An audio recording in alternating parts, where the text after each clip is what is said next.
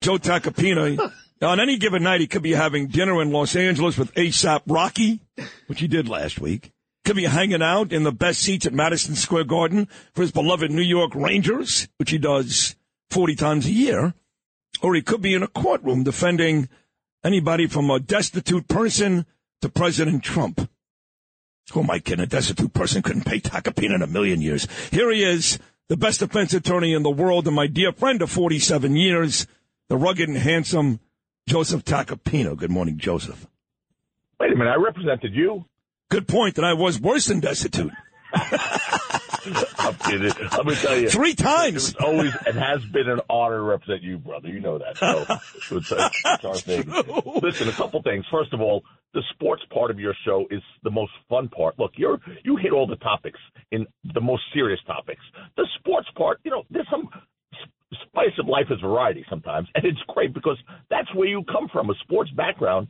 And most of your listeners, who I know a lot, I know that base they're they're sports guys too. Of course, I mean, we're all serious. We all have we, we put it in priority order, obviously. But sports is is a fun part of our our life, and it's sort of our release when this world is so upside down. You know, watching the Rangers and doing something else is is what helps. No, listen, it helps me get through anyway. It's my medicine. No, me too. And, and look, it'd be one thing if, if, if, like you said, if I wasn't tackling the major topics, but I've got six or seven guests a day and two or three rants that discuss everything from the migrant crisis and Adams and Hochul to what's going on in Israel to Trump to Biden. These guys come on the show, so it's not as if you're yeah. not getting enough gotta, of that. I'm going to piss off your Instagram guy now, but I got to go into sports one more time. Sid, what were you kidding? Jerseys are. I wear my. I still wear. I have an Ed Kranepool jersey, by the way. I can't believe he's coming on the show. I have a number seven old retro New York Mets Mm-hmm. jersey. Yeah. Okay. Yeah. I wear my Trouba jersey all the time. Yeah. It's fun. I enjoy it. I don't think I'm going to play. I don't think the Rangers are going to call me down, although I could help them probably get a little tougher. But you know, I, I, I, it's not about that. It's about enjoying it. And I remember you and I used to do it all the time on Imus's show. I'd go in there and he'd mock mock us. He was right. I'd go in there sometimes with Jersey. He was right. Wow, what do you think they're going to call you to play? As he's talking to me in his cowboy boots and Bronco hat on Sixth Avenue. okay. I said to him, oh, oh "What are you going to catch a Bronco on Sixth Avenue? What do you have a cowboy hat on? Right? I mean." So, so well, whatever, well, hold on, but, but, but, but, but two wrongs don't make a right. Just because I'm dressed like a member of the village people doesn't mean that adults like you and I should be wearing Jacob Trouba jerseys in public. What's wrong with that? It's a fashion statement. The Ranger jerseys are beautiful, by the way. They but are. who cares, man? Yeah. Whatever makes you happy makes you happy. That's it. I think you're right, and that's why uh, Ed Kranepool is coming up next. Phil Simms is coming on Monday. I just don't care. Uh, but on a serious note, you um, well, you're not going to Ranger games, and you're a big NFL fan as well, and a diehard Met fan, like you just said. I know you love Eddie Kranepool. Um, you've been uh, in that courtroom alongside Donald Trump a couple of times. One of the greatest photos I've ever seen was early in that Alvin Bragg, uh, Bragg trial. You sitting there with Trump. Now, Trump was in court yesterday. He kind of got unhinged. I don't blame him. That judge is a disgrace.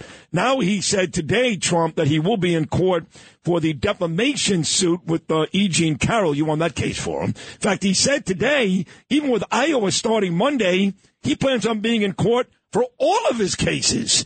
Two questions. A, can he physically do that? And B, would you recommend that as one of his, if not his best attorney? So, could he physically do it? I don't know. He's like an extraterrestrial when it comes to this stuff because you know, it's it's it's not like he's working out every day or anything like that. But yet he has the energy to go from one state to another state, one controversy to another, and he apparently is is fine. He he gets through it and he does it. So could he physically do it? He could probably physically do it. I don't think most people could, and I just I worry that it's going to take away from his his campaigning message. I do, uh, but but as you see yesterday, he will use whatever whatever platform he happens to be in that day as a you know a, a, a bully pulpit to to campaign um, as he did yesterday. So you know I don't. But but here's the problem with next week's trial. Next week's trial is not in front of Judge Engoron.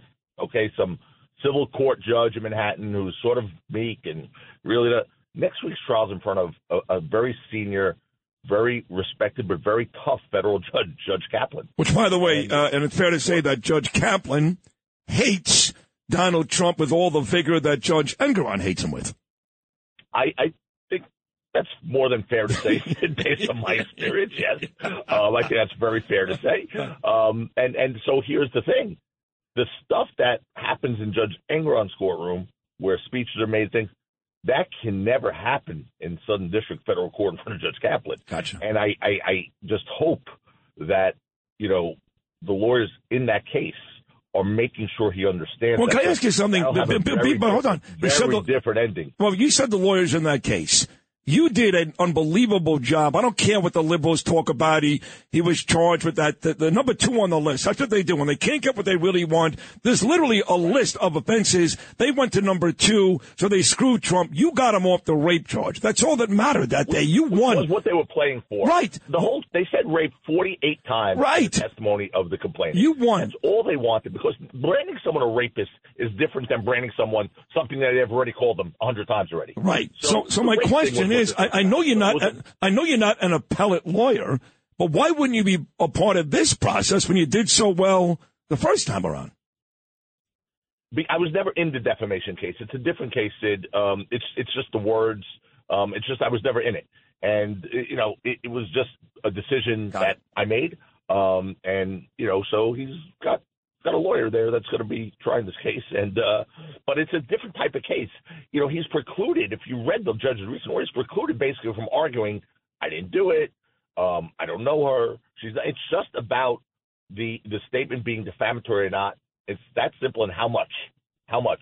So it's it's it's an anticlimactic sort of case. It's not going to be a case where you know this is a do over, so to speak. Well, Um, ask a question though. Is this is this the it fa- is it the fame coming from way back when, or is she claiming he made those defamatory comments after your trial was done and he went on CNN and he said some things about it? Where, where, where is the the origin No, this of? is before. This is before. Got it. Um, this is the, the the comments before.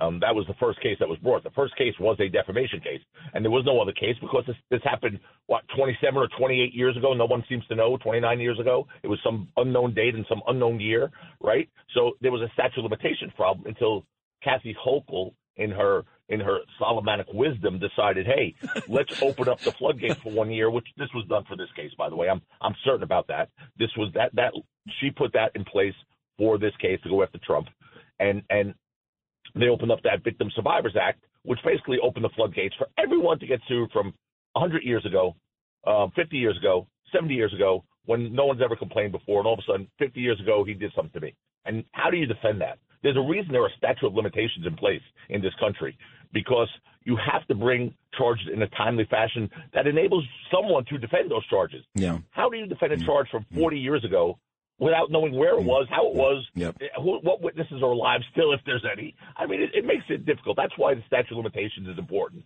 And if that law was a real law, it wouldn't have been a one year thing because it's over now. You can't do that anymore.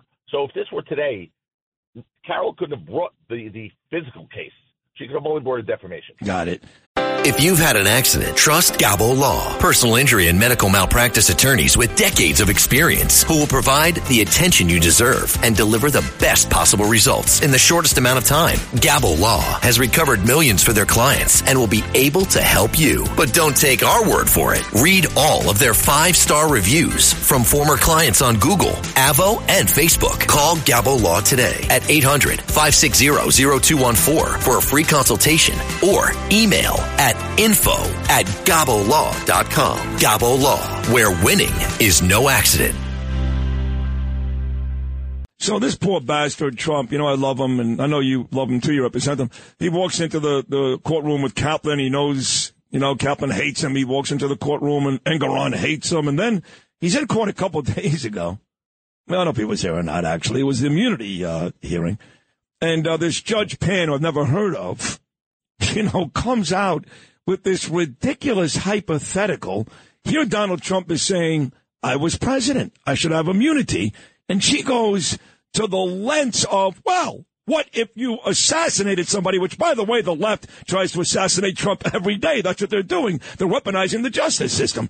But she has to go all the way to that extreme.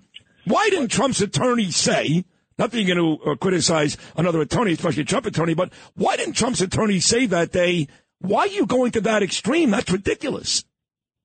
Well, because that's what appellate courts do, Sid. Appellate arguments, I've done plenty of them. I'm not an appellate lawyer, but I've been before the appellate courts, both as a prosecutor and as a defense attorney. And what they do is it's an intellectual exercise there where they they basically stretch the the, the hypothetical facts so far, but it, you know it's a question of law. And actually, I said I know what you're saying. It's ridiculous, but it's actually not a bad question for the issue that was at hand, which is if you're president, are you immunized for any crimes you may or may not commit?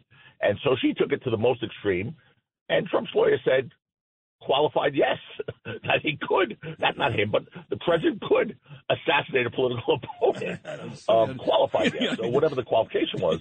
So, but, but, you know, it's, it's, that's what appellate courts are about. These intellectual sort of, you know, stimulating questions that aren't based on reality or fact.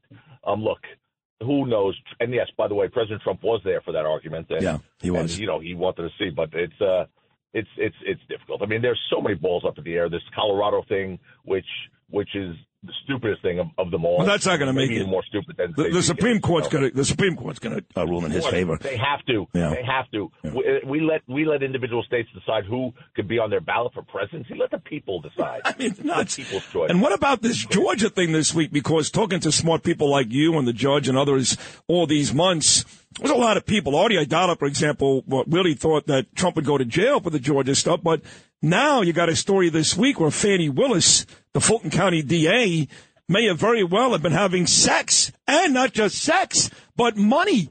Taxpayer money paying for vacations and clothing with a special prosecutor. If any of this is true, is that not lights out for this case?